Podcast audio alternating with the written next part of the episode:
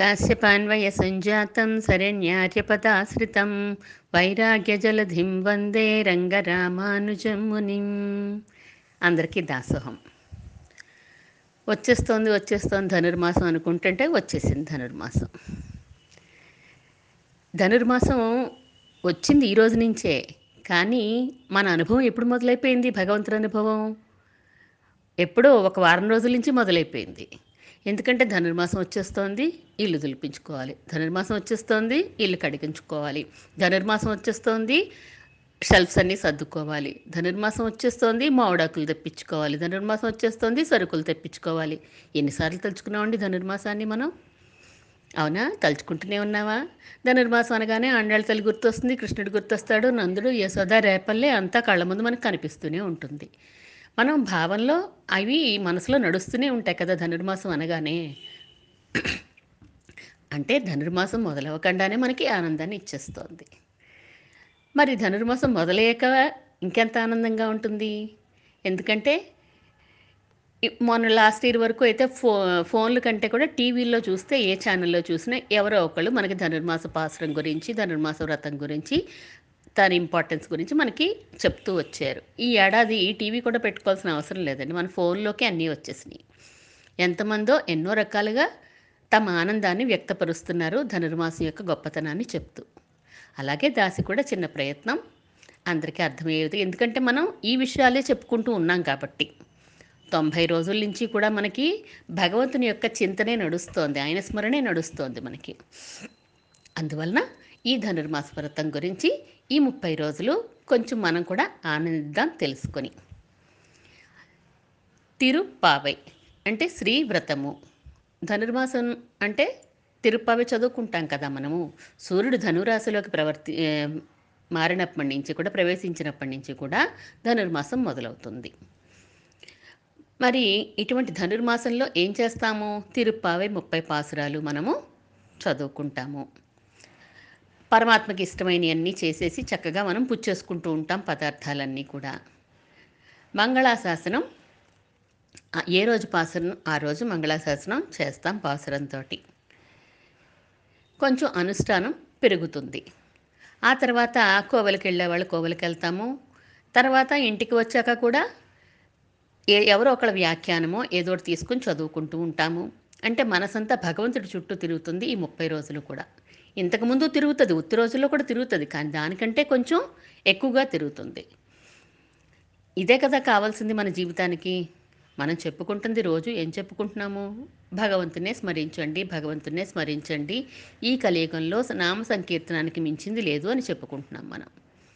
అదే చేస్తున్నాం మనం ఈ ముప్పై రోజులు మరింత ఎక్కువగా. అంతే శ్రీ వ్రతము అన్నారు. అంటే శ్రీ వైష్ణవ సంప్రదాయంలో వ్రతాలు చేస్తారండి, చేయకూడదు కదా. ఉన్నది ఏకాదశి ఒక్కటే, అంతే తప్ప ఇంక మరి శ్రీ వ్రతము ఇలా చేసుకోవచ్చా? ఉన్నాయి రెండే వ్రతాలైనా, శ్రీ వ్రతము ఏకాదశి వ్రతం అంతే మనకు ఉన్నాయి. కానీ వ్రతాలు చెయ్యమని పొరపాటు పడకండి. వ్రతాలు, జపాలు మొదలైనవన్నీ కూడా ఈ లౌకిక ప్రయోజనాల కోసమో ఏదో ఒకటి ఆశించో చెయ్యం మనం. భగవంతుణ్ణి పొందడానికి ఉపాయంగా కూడా చెయ్యం. దీని ద్వారా నేను భగవంతుని సాధిస్తాను అని ఉపాయంగా కూడా చెయ్యం. భగవంతుని కైంకర్య రూపంగా చేస్తాం. భగవంతుని కైంకర్య రూపంగా చేయకూడదు అని ఎవరు చెప్పలేదు. అందువలన శ్రీ వైష్ణవ సంప్రదాయంలో వ్రతము జపము ఎందుకు చేస్తాము అంటే కైంకర్యంగా చేస్తాం మనం. అసలు అవి మాత్రం ఎందుకు చెయ్యాలండి కైంకర్యంగాను?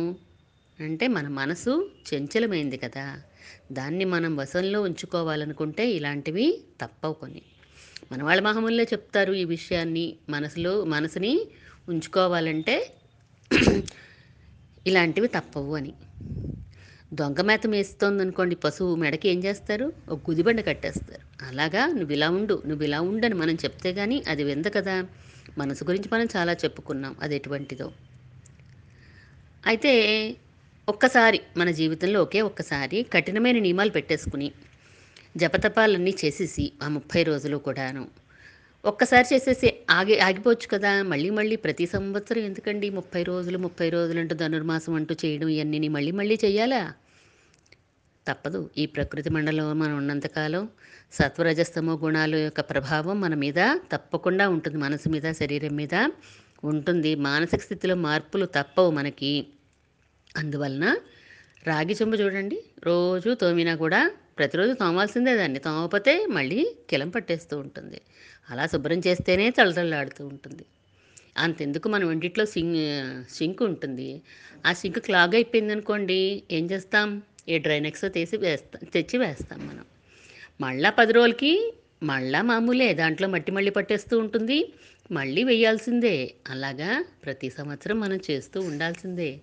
మనం కంట్రోల్లో ఉండడం కోసం, మనం ఆధ్యాత్మికంగా ఎదగాలి అని అనుకుంటే సత్వరజస్తమో గుణాలకి మనం వశపడిపోకుండా, అంటే రజోగుణం తమోగుణం తప్పి తగ్గించుకోవాలని అనుకుంటే ఆండాళ్ తల్లి చెప్పినటువంటి శ్రీవ్రతాన్ని మనం ఆచరిస్తూనే ఉండాలి. మనందరికీ మొబైల్ ఫోన్స్ ఉన్నాయి ఇప్పుడు చేతుల్లో. ఫస్ట్లో డబల్ వన్ డబల్ జీరో అని చిన్న చిన్న ఫోన్స్ వాడాం మనం. తర్వాత రోజులు గడుస్తుంటే ఏం చేసాం, ఫోను మారుతూ వచ్చింది మనకి. కొత్త కొత్త ఫీచర్స్ కోసం కొత్త కొత్త ఫోన్స్ కొనుక్కుంటూ వచ్చాం. ఆండ్రాయిడ్స్ కొన్నాం, ఐఫోన్స్ కొన్నాం, ఇంకా అలా వస్తూనే ఉన్నాయి. ఫస్ట్లో సైకిల్ ఉంటే ఆ తర్వాత కారు, బైకు, కారు, అలా అప్డేట్ అవుతున్నాం కదా ఎప్పటికప్పుడు. అద్దిల్లు ఉందనుకోండి, సొంత ఇల్లు, ఆ తర్వాత పోష్ అపార్ట్మెంట్స్, తర్వాత విల్లాసు, ఇలా అప్డేట్ అవుతూనే ఉన్నాం. టెక్నాలజీ మారుతుంటే మొబైల్ మార్చాం, ఆర్థిక పరిస్థితి పెరుగుతుంటే వెహికల్ మార్చాం, ఇల్లు కొన్నాం, ఇవన్నీ చేసాం. ఎందుకు ఇవన్నీ అంటే మన ప్రయత్నం అంతా మనల్ని మనం అప్డేట్ చేసుకుంటున్నాం. సాధారణంగా ప్రతి వ్యక్తి ఏం చేస్తారు అంటే మన జీవన స్థాయి పెంచుకోవాలని చూస్తాం కదా. కొత్త కొత్త వస్తువులు, కొత్త కొత్త బట్టలు, కొత్త కొత్త యాక్సెసరీస్, ఫర్నిచర్, ఇలా అన్నీ తెచ్చుకుంటూ ఉంటాం. ఇవన్నీ భౌతికమైనటువంటి శరీరానికి సంబంధించిన అవసరాలు, ఫిజికల్ నీడ్స్ అంటాం కదా. ఇలాగే వీటి కోసం అప్గ్రేడ్ అవ్వాలని మనం ఎంత ప్రయత్నం చేస్తామో అలాగే ఆధ్యాత్మికంగా కూడా మనం అప్గ్రేడ్ అవ్వాలి, ఎదగాలి అని అంటే మన ప్రయత్నం మనం చేస్తూనే ఉండాలి. ఫిజికల్ నీడ్స్ మనకు కంటికి కనిపిస్తాయి, కానీ ఈ ఆధ్యాత్మికమైన విషయాలు కంటికి కనిపించవు. కనిపించినా మనం ఒప్పుకుంటామా, ప్రయత్నం చేయనే చేయం మనం అసలు. అందువలన రోజులు గడుస్తుంటే, వయసు పెరుగుతుంటే విషయాలు తెలుసుకుంటున్నాం మనం, కానీ ఆధ్యాత్మికంగా మనం ఎంత ఎదుగుతున్నాము, ఎంత అప్గ్రేడ్ అయ్యాం మనం ఆధ్యాత్మికంగా మనకు ఎలా తెలుస్తుంది అంటే మన ప్రవర్తన, మన మాట తీరు, మన భావన, వీటిలో మనం గమనించుకోవాలి మనం నిన్నటికంటే ఈరోజు ఎంత ఎదిగాము అని. ఎంత ఎదిగితే అంత పరమాత్మకి సన్నిహితం అవుతాం మనం. ఈ విషయాన్ని చెప్పడమే ఆండాళ్ తల్లి యొక్క తిరుప్పావై ఉద్దేశం. అందరికీ తెలుసు, మనం ఆళ్వార్ల గురించి కూడా నిన్న కూడా చెప్పుకున్నాం మనం. ఆళ్వార్లు అంటే భక్తిలో మునిగినవారు అని చెప్పి ఆండాళ్ తల్లి పెరి ఆళ్వార్లకి శ్రీవెల్లిపుత్తూరులో పరమ పవిత్రమైన తులసి వనంలో దొరికింది. ఆయనేమో ఇంటికి తీసుకొచ్చి పెంచుకున్నారు. కృష్ణ పరమాత్మ గురించిన కథలన్నీ చెప్తూ పెంచారు ఆవిడ్ని. ఆమెకి చాలా ఇష్టం ఏర్పడిపోయింది కృష్ణుడంటేని. ఆ ఊర్లో ఉన్నది మాత్రం వటపత్ర సాయి కోవెల. ఆ వటపత్ర సాయికి పెరియాళ్ళవార్లు చక్కని తోటలు పెంచి మాలలు కట్టి ఆయనకు సమర్పిస్తూ ఉండేవారు. ఈ గోదాదేవి ఏం చేసేది, ఆ మాలలు తండ్రికి తెలియకుండా తాను మెళ్ళలో ధరించి చూసుకునేది, అందంగా ఉన్నానా లేదా చెక్ చేసుకునేది, పరమాత్మ వస్తే నేను సరిపోతానా, ఈ అందం సరిపోతుందా అని అనుకుని మురిసిపోయేది. ఈ విషయం తెలియని పెరియాళ్ళవార్లు మాలలు ఇస్తూ ఉంటే వటపత్ర సాయి కనిపించి, ఒకరోజు తెలిసి ఇవ్వకపోతే వటపత్ర సాయి కళ్ళలో కనిపించి, మీ అమ్మాయి ధరించిన మాలనే నాకు కావాలి అని అడగడం, పరమాత్మ పరమాత్మకి రోజు ఇవే పట్టుకెళ్ళి ఇవ్వడం పెరియాళ్ళవార్లు మనందరికీ తెలిసిన కథే. రంగనాథుని వివాహం చేసుకోవాలని అనుకుంటుంది, కృష్ణుని ప్రేమించింది, వటపత్ర సాయికి మాలలు కైంకరించేసుకుంది, అక్కడేమో రంగనాథుడిని కావాలని కోరుకుంది. రంగనాథుడు అర్చామూర్తి, ఎలా మాట్లాడతాడండి అసలు. ఏడెనిమిది సంవత్సరాల బాలిక ఈవిడ, ఈవిడేమో రంగనాథుని వివాహం చేసుకోవాలనుకుంటుందా, దానికి రంగనాథుడు ఒప్పుకున్నాడే. ఒప్పుకుని మేనాని, మేళతాళాలని, పండితుల్ని అందరినీ పంపించి అర్చకముఖంగా చెప్పాడు ఆయన. చెప్పి రాజుగారి కల్లో కనిపించి వీటన్నిటితోటి మేనాలో చక్కగా తీసుకురమ్మన్నారు ఆండాళ్ళని. ఆండాళ్ తల్లిని పెరియాళ్ళవార్లు ఎంతో ఆనందంతో మేనాలో కూర్చోపెట్టి పంపించారు. రంగ శ్రీరంగం తీసుకెళ్లారు. ఆ ఆండాళ్ తల్లి మేనాలో వస్తుంటే శ్రీరంగంలో వాళ్ళందరూ వీధుల్లోకి వచ్చి మరీ చూసేవారట. ఏంటి, ఒక విగ్రహాన్ని పెళ్లి చేసుకుంటుందా, ఇంత చిన్నపిల్ల, ఇంత చిన్నపిల్లకి ఆ భగవంతుడు అంటే అంత ప్రేమ, ఆ భగవంతుడికి ఏమంటే అంత ప్రేమ అని చెప్పి ఆశ్చర్యంగా చూశారట వీధుల్లోకి వచ్చి. ఆండాళ్ళ తల్లి రంగనంపెరుమాళ్ళని వివాహం చేసుకుంది. లోపల మూలవర్ల దగ్గరికి వెళ్ళేసరికి ఇంక మళ్ళీ తిరిగి రాలేదు. ఆ గర్భగుడిలోనే స్వామి యొక్క పాదాలలోనే ఐక్యమైపోయింది మన గోదాదేవి. ఎంత గొప్పది అంటే కలియుగంలో ఒక అర్చామూర్తిని వివాహం చేసుకోవడం అంటే మాట్లాడి ఎనిమిది సంవత్సరాల బాలిక ఎంత గొప్పదండి. పది పదకొండు మంది ఆళ్వార్లకి ఈ ఒక్క ఆవిడే సంతానము అని మనం చెప్పుకున్నాం కదా.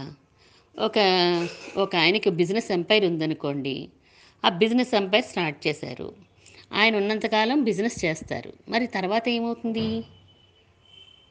అంటే ఫ్యూచర్ ప్లాన్లో ఉంటాయి కదా వాళ్ళకి. ఆస్తి ఉన్న వాళ్ళకి ఏమవుతుంది, ఒక మంచి వారసుడు కావాలి.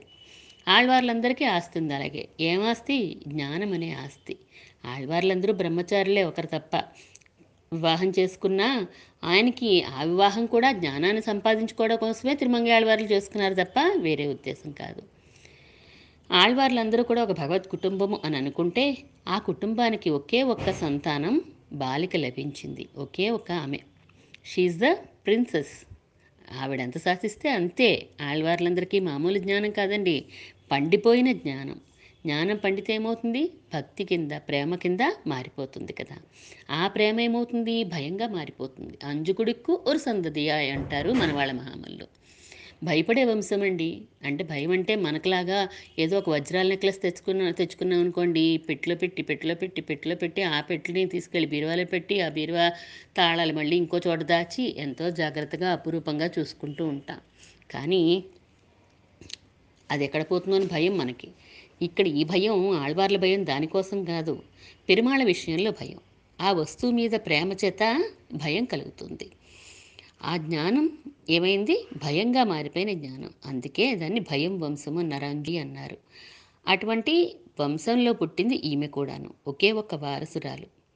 అంటే అందరూ ఆ అమ్మాయిని ప్రేమిస్తారు కదా, వారి సంపద అంతా కూడా ఈ అమ్మాయికి ఇచ్చేస్తారు కదా. అలాంటప్పుడు అందుకని వాళ్ళందరూ చెప్పింది ఎన్ని పాసురాలు, సుమారుగా నాలుగు వేల పాసురాలు. అయితే ఆ నాలుగు వేల పాసురాలు మనకేం వ్రతం కింద ఎక్కడా లేదు. ఈ ముప్పై పాసురాలు మాత్రమే వ్రతం కింద మనం ఆచరిస్తున్నాము. అంటే ఎంత గొప్ప పాసురాలండి ఇవి. ఆమెకున్న పరిపాకమైనటువంటి ప్రేమ చేత మనకి మన ఈ దివ్య ప్రబంధాన్ని పాడించేలా చేసింది. తిరుప్పావైలో ముప్పై పాసురాలు ఉండే దివ్య ప్రబంధం పాడింది. నూట నలభై మూడు పాసురాలు అనేటువంటి నాచియార్ తిరుమడి అనేది రెండు దివ్య ప్రబంధాలని ఈమె పాడింది.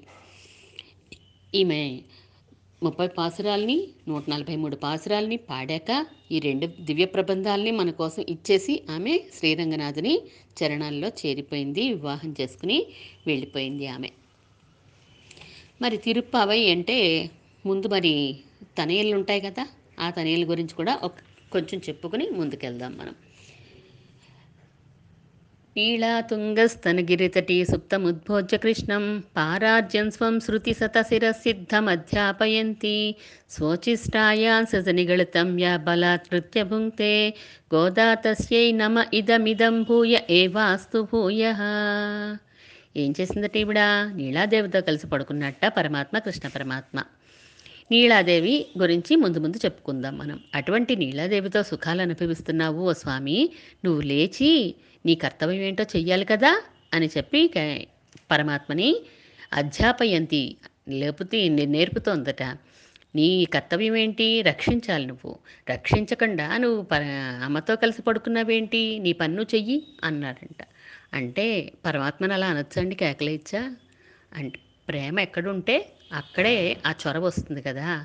ఈమెకి అత్యంతమైన ప్రేమ కాబట్టి అంత చొరవ వచ్చింది. పరమాత్మ కూడా క్లాస్ తీసుకునేంత చొరవ వచ్చింది ఈవిడికి. తన యొక్క పామాలలు అంటే పాడింది, పాసురాలు పాడింది కదా, ఆ పాసురాలు పాడిన మాల ఇచ్చింది. తర్వాత దాన్ని ధరించి విడిచిన మాలలు ఇచ్చింది. ఫస్ట్ది పరాశర భట్టవారు చెప్పారు, నీలా తుంగస్తనగిరి అనేది పరాశర భట్టవారు చెప్పిన తనయన్నది. తనయన్నంటే ఆ ప్రబంధం యొక్క గొప్పతనాన్ని చెప్పే శ్లోకము, ఆ రచయిత గురించి గొప్పతనాన్ని చెప్పే శ్లోకము అని అర్థం.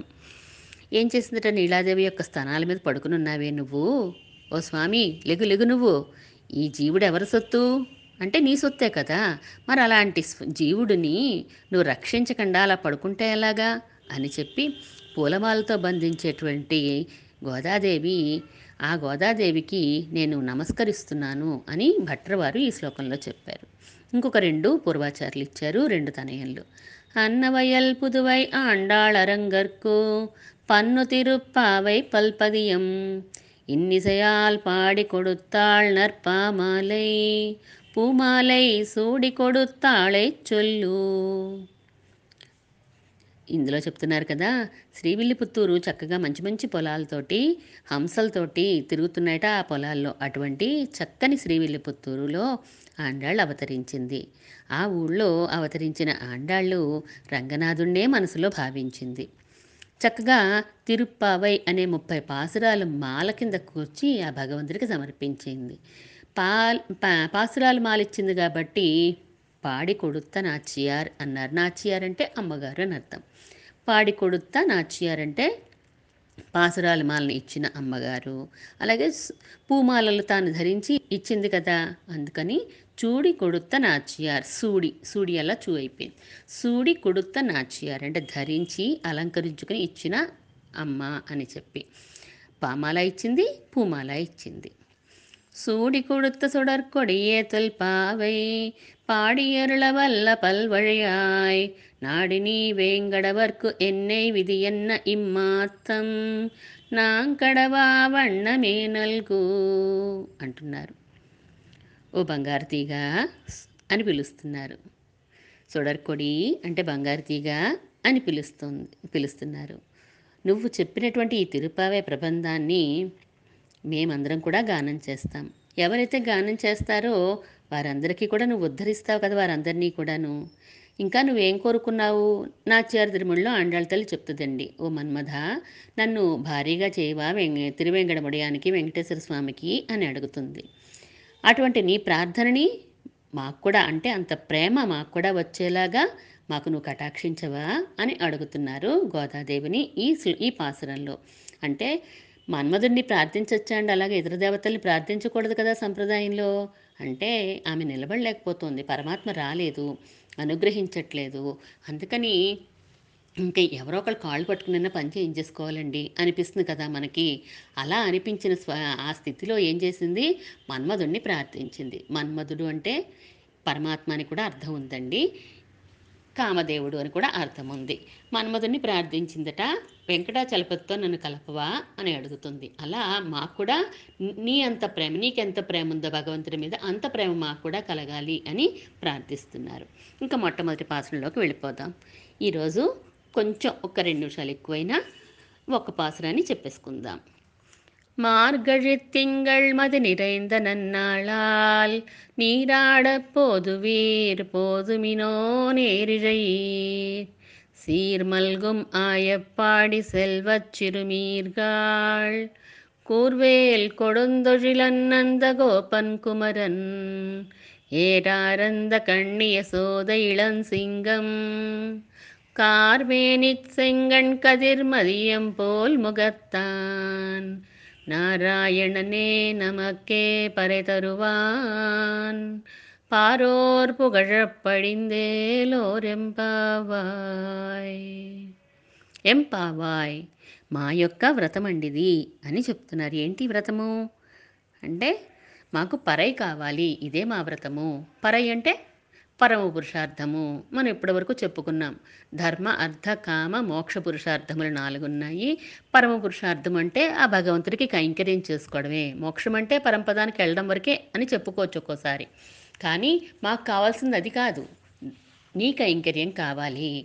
ఒక విచిత్రంగా అడుగుతుంది ఆండాళ్ళ చివరిలోకి వచ్చేసరికి, కైంకర్యమే అడుగుతుంది. అంటే నన్ను మోక్షాన్ని తీసుకెళ్ళిపో, నీ లోకాన్ని తీసుకెళ్ళిపో అని అడగలేదు.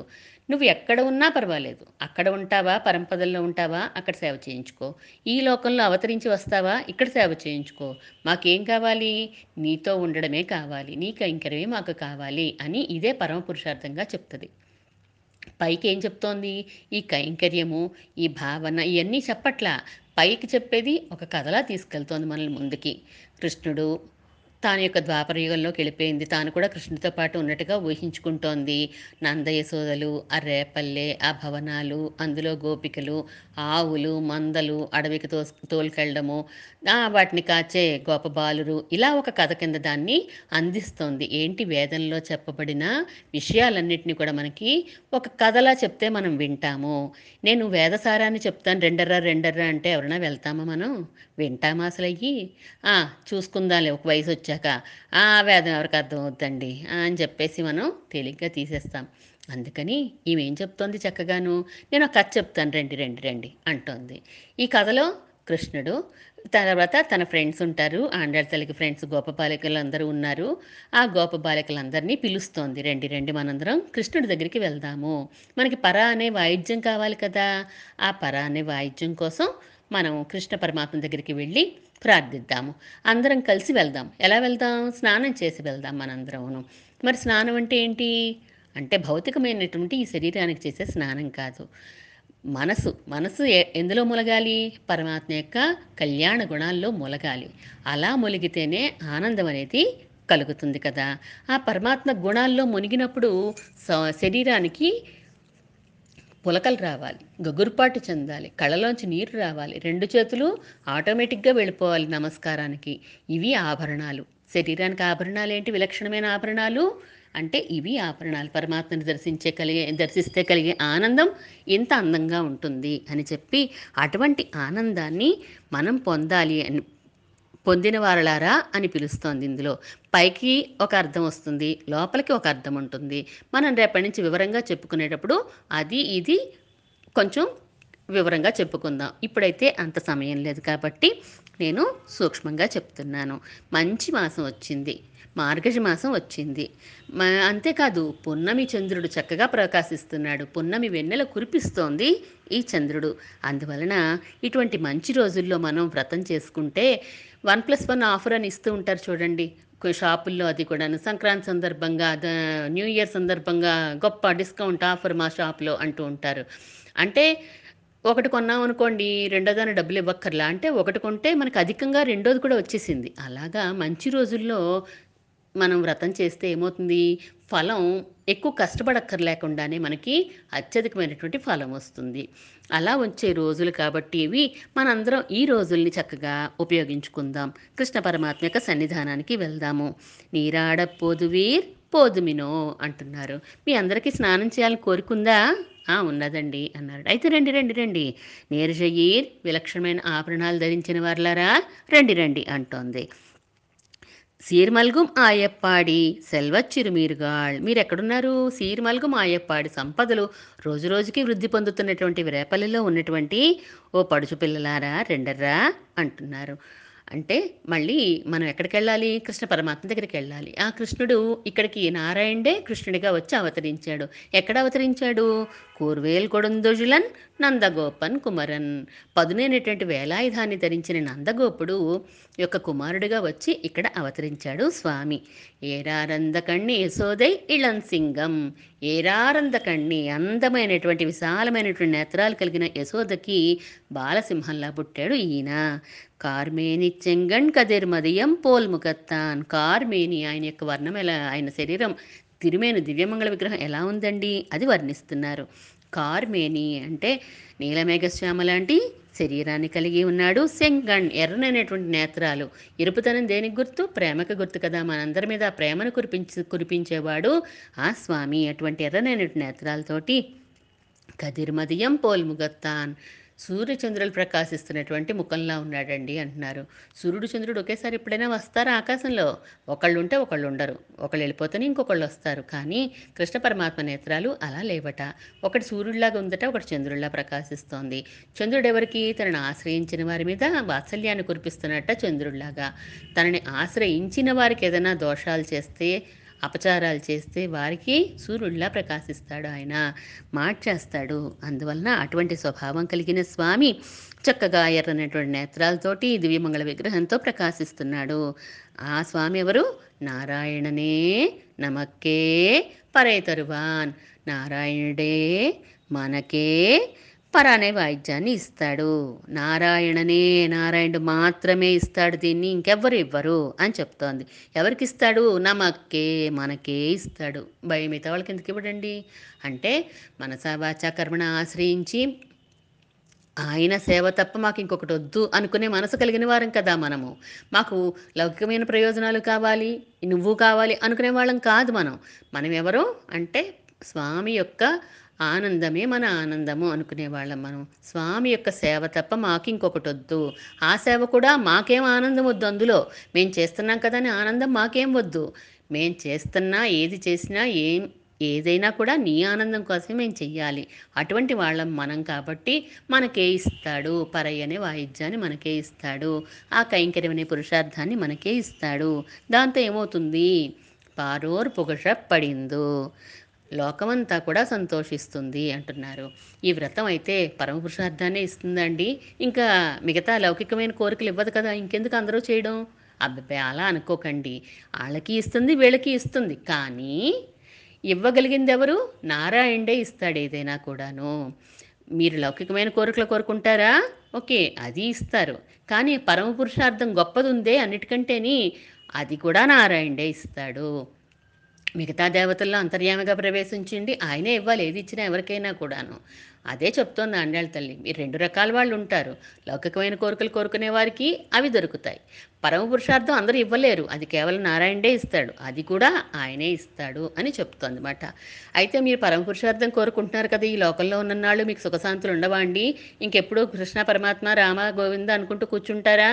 అబ్బే, మేము పరమ పురుషార్థాన్ని కోరుకున్నా ఆ సేవ చేసుకోవడానికి వీలైనటువంటి సౌకర్యాలన్నీ పరమాత్మ తప్పకుండా ఇస్తాడు.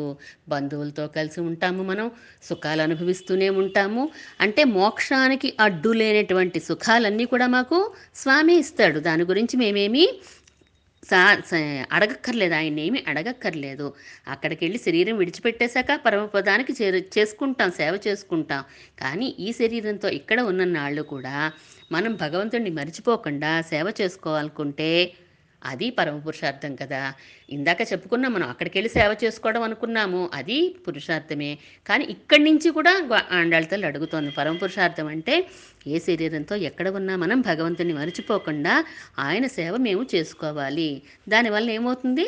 లోకం అంతా కూడా సంతోషిస్తుంది. సంతోషించేలాగా పరమాత్మ అందరినీ అనుగ్రహిస్తాడు. ఈ తిరుప్పావే వ్రతాన్ని ఆచరించిన వారికి అటువంటి ఆనందం కలిగిస్తాడు అని చెప్పి గోదాదేవి అనుగ్రహిస్తోంది. ఆండాళ్ దివి తిరువళే శరణం. శ్రీమన్ మహాభూతపురే శ్రీమద్ కేశవ యజ్వర కాంతిమత్యాం ప్రసూతాయ యతిరాజాయ మంగళం.